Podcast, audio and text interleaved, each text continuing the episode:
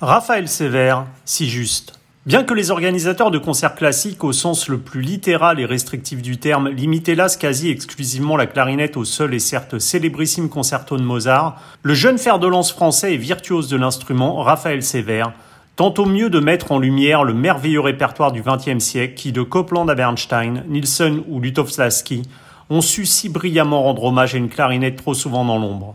Depuis un an, considéré comme non essentiel aux yeux de nos instances gouvernementales qui imposent à la musique un silence moribond, Raphaël Sévère tire le signal d'alarme sur une situation qui laissera en profondeur des traces indélébiles sur un monde de la culture grand oublié de cette crise pandémique.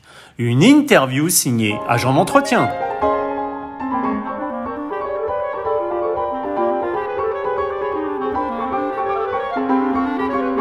Raphaël Sévère, bonjour. Bonjour. Vous êtes euh, très actif sur les réseaux sociaux pour euh, quelque peu donc dénoncer, euh, même si vous êtes actuellement en Allemagne, les mesures gouvernementales de fermeture des, lieux culturels qui, durent depuis un an et ce depuis le, début de la pandémie de la Covid-19. Est-ce que vous pensez que fermer les salles de concert, les musées, sonne hélas un peu le, le glas pour de nombreux acteurs du monde culturel français? Eh bien oui, oui, oui, je pense que oui, malheureusement, parce que voilà, que personne ne souhaite, mais en effet, euh, bien sûr, les instances euh, qui sont euh, très subventionnées, toutes les institutions, les voilà les les grands bâtiments, etc., n'auront pas tant que ça de, soucis à se faire. En revanche, euh, tous les petits festivals, euh, tous, tous les gens du secteur privé, euh, tout ce tout ce réseau qui vraiment est très grand en France, très important. On a un réseau, un réseau de festivals d'été, de, de saison, de de musique de chambre, etc., qui, qui vraiment euh, fourmille, euh, qui, qui est euh, voilà, qui est très très actif et foisonnant. tous ces gens-là qui sont qui sont très très dépendants déjà de leur billetterie, mais également de de la bonne tenue de mmh. leurs événements, tout simplement par rapport à leurs sponsors, etc. Tous ces gens-là pâtissent immensément de, de la situation et effectivement il y a des il y a vraiment des, des fermetures qui sont qui sont tragiques il y a des euh, beaucoup de, de, clés sous la porte, euh, il y a des gens qui se découragent complètement. Donc euh, que ça sonne le glas de, de, de l'ensemble de la profession, c'est sûr que non, bien sûr, évidemment pas, mais, mais en revanche que, que ça porte un, un coup dur à, à une quasi-majorité euh, d'acteurs du, du, secteur culturel, ça c'est ça c'est sûr, mmh. c'est sûr. C'est pareil pour les pour tous les intermittents, donc eux au moins ont la chance d'avoir l'intermittence, même si ça représente euh, pas et tant que ça de, de revenus. Euh, pour beaucoup, pour beaucoup d'entre nous, ça représente que la moitié, voire le tiers de, de ce qu'on gagnait habituellement. Donc, il faut réadapter euh, tout son train de vie, euh, évidemment, hein, toutes les dépenses, euh, tout ça. C'est déjà très compliqué.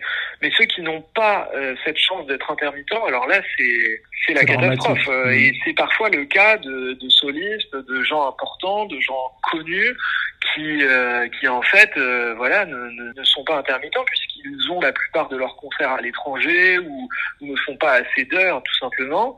Et donc, ils se retrouvent à gagner de, de, de 100% à zéro.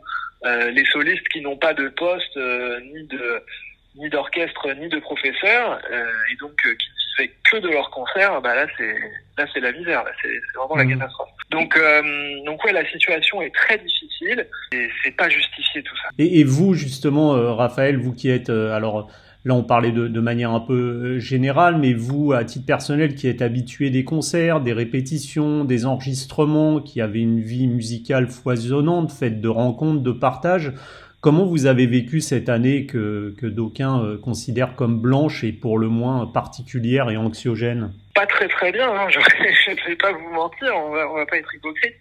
Euh, pas très bien, puisque en fait, au début, euh, on entretenait l'espoir à coup euh, de d'échéances à de court terme, c'est-à-dire ils ont d'abord refermé les salles avec le couvre-feu en disant on fait ça jusqu'au 15 décembre 2020, vous verrez, ça va, ça va, ça, ça, va bien marcher. Ce seront, ce sera des mesures, ce seront des mesures efficaces et derrière vous pourrez remonter sur cette peau. Il n'en a rien été, évidemment, au contraire, c'est des mesures inefficaces qui ont aggravé la situation. Et, euh, et, après, on nous a dit le 7 janvier. Puis le 7 janvier, après, on nous a dit le 4 février, et, et etc. Puis maintenant, on ne donne plus de date, on ne se risque plus mmh. à donner ces dates. Et, euh, et on entretient euh, ce flou. Donc au début, si vous voulez, euh, beaucoup de musiciens comme moi, je m'inclus dedans, sont restés actifs puisque en fait, on se disait, allez, c'est un mois sans concert. Bon là, je vous parle du, du premier, du deuxième confinement, hein, parce que le premier c'était c'était autre chose. Il y a un an, c'était différent. Et donc là, le deuxième confinement, c'était un mois sans concert. Donc dans ces cas-là, on est très actif, on s'entretient, euh, on poste des petites vidéos sur les réseaux sociaux, on fait des choses, on se dit ça va durer que que, un mois et voilà. Puis après, euh, rapidement, on comprend qu'en fait, euh, ça va pas durer qu'un mois évidemment, et que ça va durer de longs mois euh, jusqu'à on sait pas vraiment quand. Et donc quand vous vraiment vous réalisez ça, moi j'ai réalisé ça très vite. Euh, dès décembre, je me suis dit je remonterai pas sur scène avant juin. Moi c'est ce que je me suis dit. Et tout le monde m'a dit oh là là là là, euh, c'est terrible, t'es défaitiste, t'es complotiste, etc. Tout ça. Moi je leur ai dit non écoutez c'est si on ne change pas de raisonnement, je vois pas pourquoi euh, le gouvernement, à partir du moment où il nous dit, euh, voilà, tant que la situation n'est pas complètement sous contrôle, euh, on réouvre pas les lieux de culture, je leur dis, bah, ce sera pas avant juin, ce sera pas avant l'été. Et en fait, là, je me rends compte que que voilà que ça va être ça va être ça en fait ça va être ça et que quelque part le gouvernement le savait dès le départ et ils n'ont pas eu le, le, courage de de, de dire ce qu'ils savaient à mmh. tous les gens qui, qui, qui dépendent de ces mesures donc euh, moi du coup, comme je vous disais au, au, départ, je gardais une forte activité musicale pour euh, pour rester vraiment vraiment au top. Et au bout d'un moment, il y a une forme d'enlisement où vous vous dites bon, euh, d'accord, une fois que j'ai passé deux trois mois à faire des gammes tous les jours, de la technique, des trucs, etc. au bout d'un moment, bon, pourquoi je travaille, pourquoi je joue? Alors euh, on nous dit oui, oui, non, mais il faut maintenir le niveau pour pour euh, pour être toujours au top à la sortie de, de toute cette crise et tout ça, bien sûr. Donc ça c'est c'est ce que chacun s'emploie à essayer de faire. Mais force est de constater que la motivation euh, n'est plus là.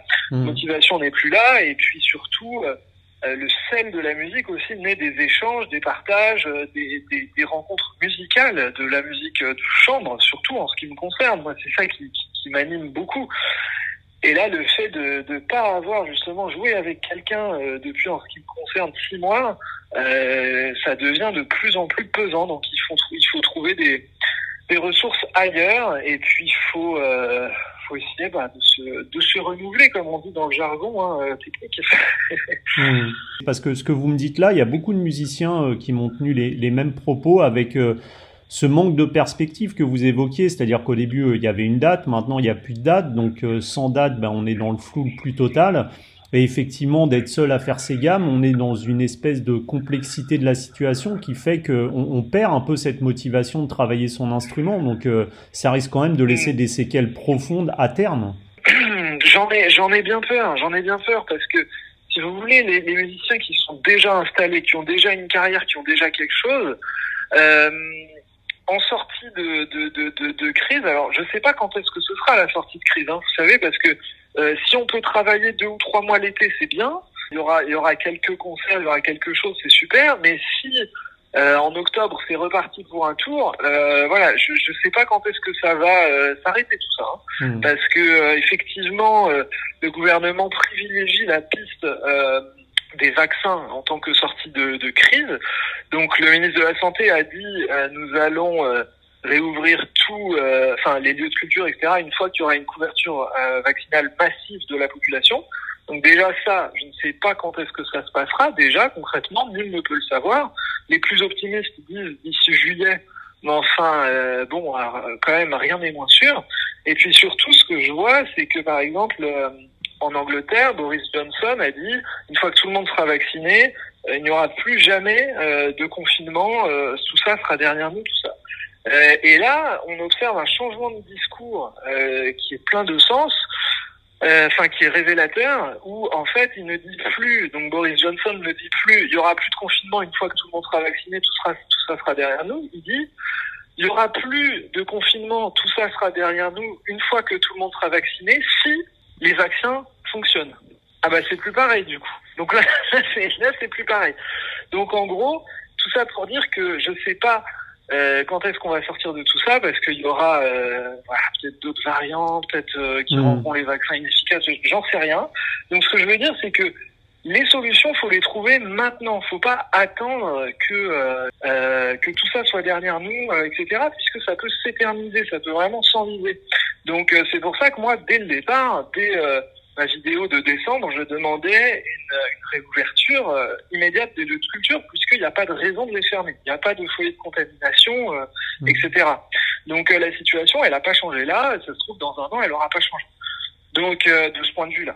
Donc ça, c'est ça, c'est mon point de vue. Alors, comme je vous disais, ceux qui sont connus, euh, qui ont déjà quelque chose, ils en sortiront à peu près à peu près au même stade d'où d'où ils sont rentrés dans, dans la crise, environ, quoi, à peu près. Mm. Par contre, là où on, on, va- on verra, pour répondre concrètement à votre question, des séquelles énormes, ce sera par rapport euh, aux jeunes qui sont vraiment en devenir, ceux qui sont par exemple en ce moment au Conservatoire supérieur de Paris, qu'on prive d'examens de fin d'année, qu'on prive de rencontres, qu'on prive de sessions de musique de chambre, qu'on prive de plein plein plein de choses. Imaginez-vous euh, avoir 20 ans et être super doué et, vouloir débuter une carrière en ce moment dans la musique.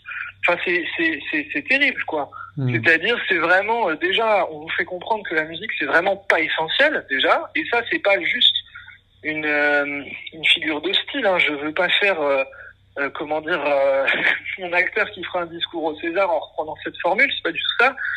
C'est pour dire que c'est une réalité.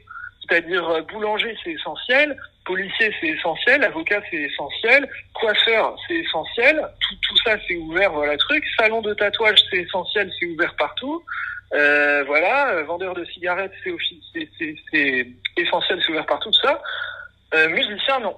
Ça, c'est pas, ça, il n'y a pas besoin. Donc, c'est c'est une réalité. C'est une réalité.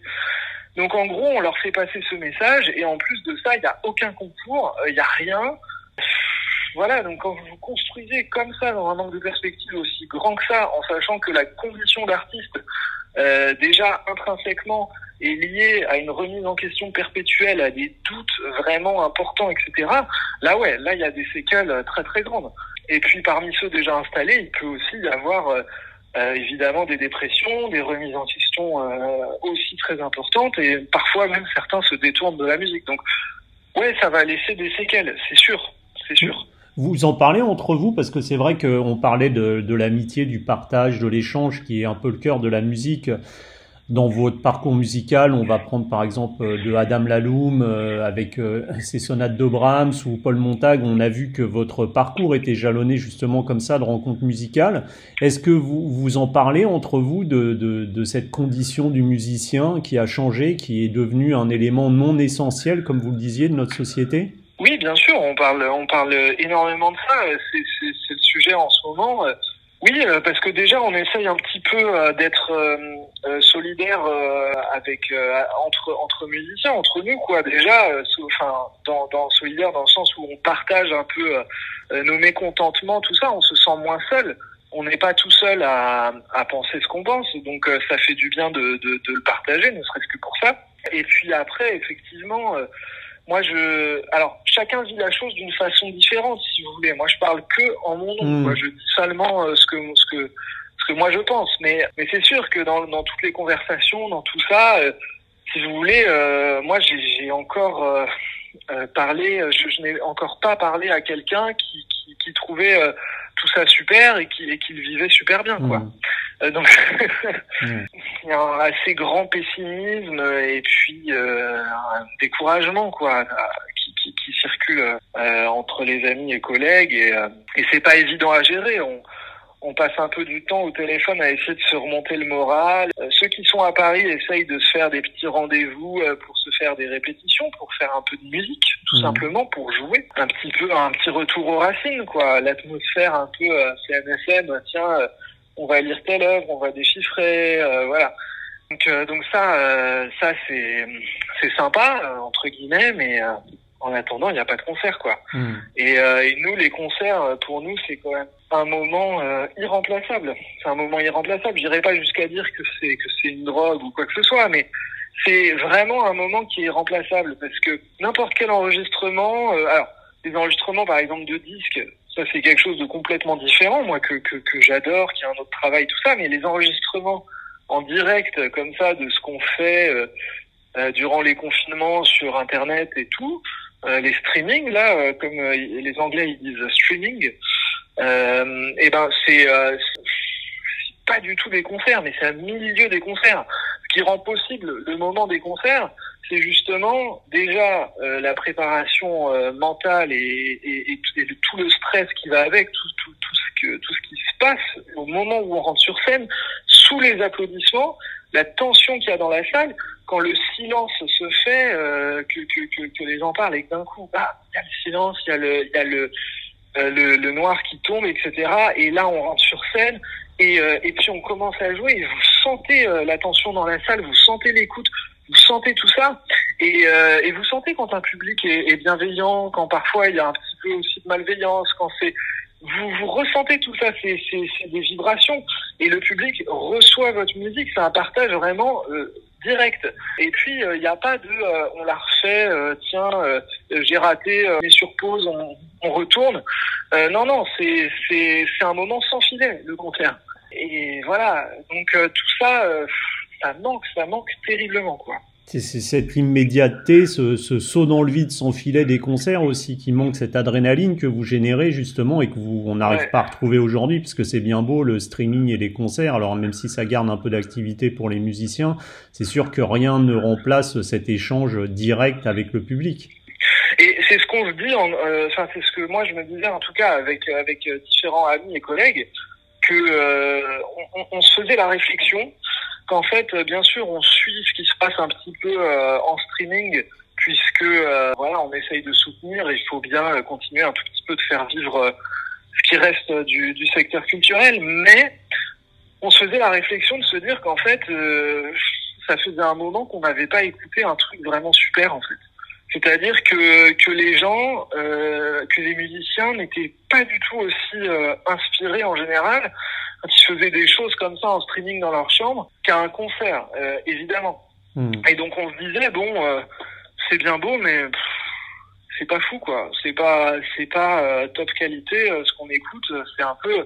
Puis parfois il y en a qui mettent des choses qu'ils n'auraient jamais partagées en ligne il y a encore un an avant le le coronavirus parce que c'est c'est pas assez euh, c'est pas assez méticuleux, c'est pas assez bien hmm. tout simplement. Et euh, on se dit ouais, il y a une espèce de de facilité à mettre des choses comme ça qui sont pas vraiment pensées, qui sont on sent pas que derrière il y a un investissement hors du commun. Voilà, alors que quand vous avez un concert, vous pouvez pas euh, ne pas venir préparer. Ça marche pas. Raphaël, en préparant cette interview, euh, alors j'ai vu que en fait les œuvres pour clarinette étaient étonnamment souvent euh, composées sur le tard dans la vie d'un compositeur.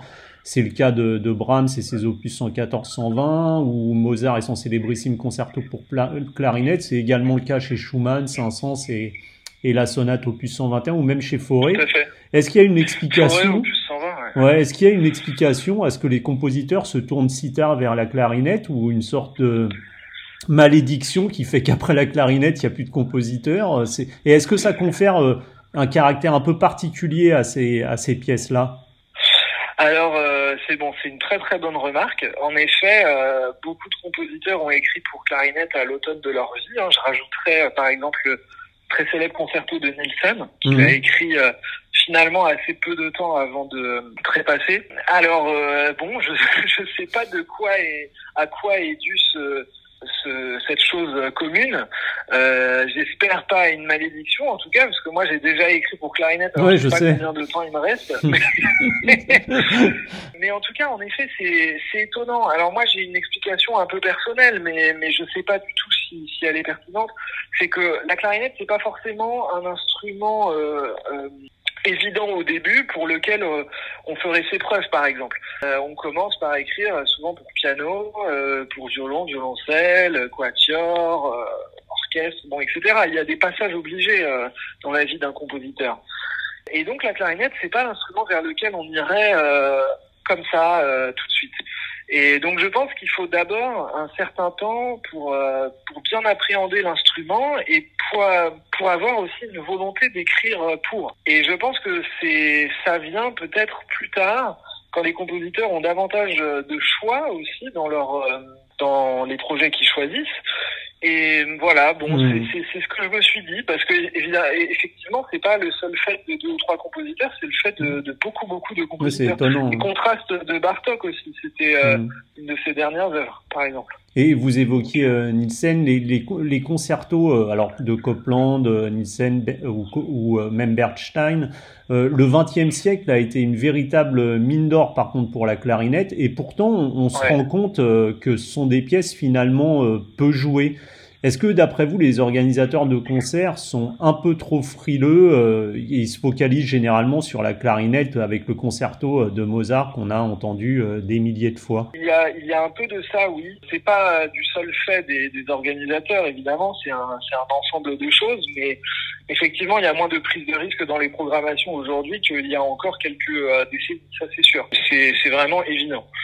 Donc, c'est cet écart est né aussi de de la rupture entre euh, le grand public et euh, la musique savante. Ça vient pas de, de nulle part. Et euh, bon, ça c'est une vaste question très très euh, qui, a, qui a beaucoup de différentes interprétations. Mais en tout cas, je pense que c'est lié. Le fait qu'aujourd'hui, moi, moi, on m'a refusé par exemple déjà du Debussy. On m'a refusé Rhapsody de Debussy parce que c'était pas assez grand public. Hmm. Voilà ça que je voulais savoir. Est-ce qu'on vous impose des œuvres ou est-ce que justement vous pouvez Oui, bah, arriver bien à... sûr. Ah non, moi, on, on fait quasiment que m'imposer des œuvres. Euh, je choisis euh, très très rarement. Donc en effet, quand c'est en concerto, c'est déjà suffisamment rare de faire venir un clarinettiste. On va pas en plus lui faire jouer euh, un concerto euh, bizarre. Donc c'est toujours Mozart, quasiment toujours Mozart. Hmm. Euh, après, il y a des pays où c'est un peu différent. États-Unis, euh, Allemagne. Euh, Allemagne, par exemple, là, j'ai- j'étais, tout a été annulé, mais, mais j'étais très heureux d'avoir été programmé euh, dans une tournée de cinq concerts. Euh, C'était en concerto. Et on m'a dit, euh, bah là, tu peux choisir ton concerto. Et moi, j'ai dit, bah, j'aimerais beaucoup jouer le concerto de Eric Tandy, qui est un compositeur Mhm. que j'aime beaucoup, qui a écrit un super concerto pour clarinette. Et ils m'ont tout de suite dit d'accord. Il n'y a même pas eu de, vous, vous avez- enfin, vous voyez, il n'a même pas euh, fallu batailler. Hmm. m'ont tout de suite dit d'accord. Et moi, j'étais très surpris parce que j'ai toujours un choix A, B, C, et puis, et puis euh, voilà, et puis il y a Mozart après, et ça se finit toujours en Mozart. Et là, euh, c'était le choix 1, euh, voilà. Donc malheureusement, ça a été annulé, mais mais j'étais très heureux de ça. Et puis c'est vrai qu'en France, on voit de moins en moins, ne serait-ce que de Bartok, hein, Mhm. ne serait-ce que de Berg, etc. Euh, Ligeti, n'en parlons pas. Voilà. Donc euh, donc ouais, c'est un peu compliqué et euh, malheureusement, c'est pas une question qui qui va euh, qui va trouver une réponse euh, en sortie de crise puisque euh, puisqu'en sortie de coronavirus tout ça, les gens se diront euh, il faut ram il faut ramener le public dans les salles donc Aller sur des valeurs faut, sûres. voilà. Hmm. Il faut- va falloir mettre l'accent en fait sur sur la sécurité. Donc on va reprendre encore les Voilà. œuvres. Donc vous allez encore vous retrouver à jouer du Mozart. Mais vous pensez pas justement que ce serait alors là on parle post euh, pandémie que ce serait justement aux, aux organisateurs, aux programmateurs d'inciter peut-être le public à découvrir d'autres œuvres parce que forcément si on lui propose que du Mozart, c'est un peu comme à la télé, euh, si on a que alors je citerai pas des programmes télé mais les programmes télé qui font de l'audience, c'est ce qu'on propose malheureusement, il faut peut-être inciter aussi le public à découvrir euh, Oui, je sais pas Bernstein, euh, Debussy, Berg comme vous le disiez. euh. bien sûr. Alors moi moi c'est ce que je m'emploie à faire évidemment déjà à travers mes enregistrements mais aussi à travers toutes mes propositions de concerts. Et je partage tout à fait l'idée que euh, justement euh, ce n'est pas le public qui, qui, qui n'est pas avide de, euh, de, de, de découverte, Mhm. c'est aussi une certaine frilosité des organisateurs. Ça joue aussi parce que souvent ils se disent non, euh, ah, pas Bartok parce que Bartok ils vont pas connaître, on va mettre du Brahms. Mais souvent ils sont à côté de, de, de la réalité que aujourd'hui dans le très grand public, je parle donc pas dans le public de Mélomène, dans le très grand public, euh, les gens ils ne connaissent plus Brahms, hein, connaissent plus Brahms. Mhm. Donc Brahms ou Bartok, pour eux, il n'y a pas de différence sur l'affiche. C'est un concert de musique classique, point. Donc, euh, donc si vous voulez, moi, ça m'est arrivé plein de fois, dans les concerts de poche, etc., tous ces types de concerts, en fait, de, de jouer, par exemple, une sonate de Brahms, un peu de Bartok et du Lutoslavski. Ça, c'est un programme que j'ai beaucoup donné. Et les gens, qu'est-ce qu'ils préféraient? Eh ben, Lutoslavski. Ils préféraient tous, tout le temps, Lutoslavski. Alors que, justement, Lutoslavski, ça fait peur. Vous mettez ça sur une affiche, les organisateurs, ils diraient non, non, non, surtout pas, Bon, à la limite, si tu mets un Brahms ou un Schumann à côté, histoire de de bétonner le truc et de ramener euh, de ramener une centaine de personnes, ça va. Mais tout seul, surtout pas. Alors que, en fait, c'est justement ce que les gens qui ne connaissaient pas ont préféré. Parce que c'est une musique qui est très imagée, qui est pleine de rebondissements, de pièges, et qui est, et qui est captivante. Et ça, et ça les, ça les prend, ça les prend par la gorge et ça les quitte plus. Alors que euh, certains trouvaient Brahms ennuyeux, par exemple. Bon, mm. moi, je partage pas du tout cet avis, je vous rassure. Mais, mais vous voyez ce que je veux dire. Donc, en gros, quand on, quand on fait découvrir des choses, les résultats derrière sont très surprenants. Et c'est souvent les découvertes qui emportent l'adhésion, même plus que les choses connues. Moi, c'est mon expérience en tout cas. Donc, euh, effectivement, euh, euh, il y a une part de frilosité des organisateurs. il y a une part aussi que, comme je vous disais, de rupture avec avec avec la musique contemporaine de, on va dire à partir de l'après-guerre, de l'après 45, mmh. c'est-à-dire qui a contribué à, à, créer le réflexe chez les gens. Oh là là, attention, il y aura une création. Euh, non, ça va être, ça va être trop compliqué. On n'y va pas. On va rien comprendre.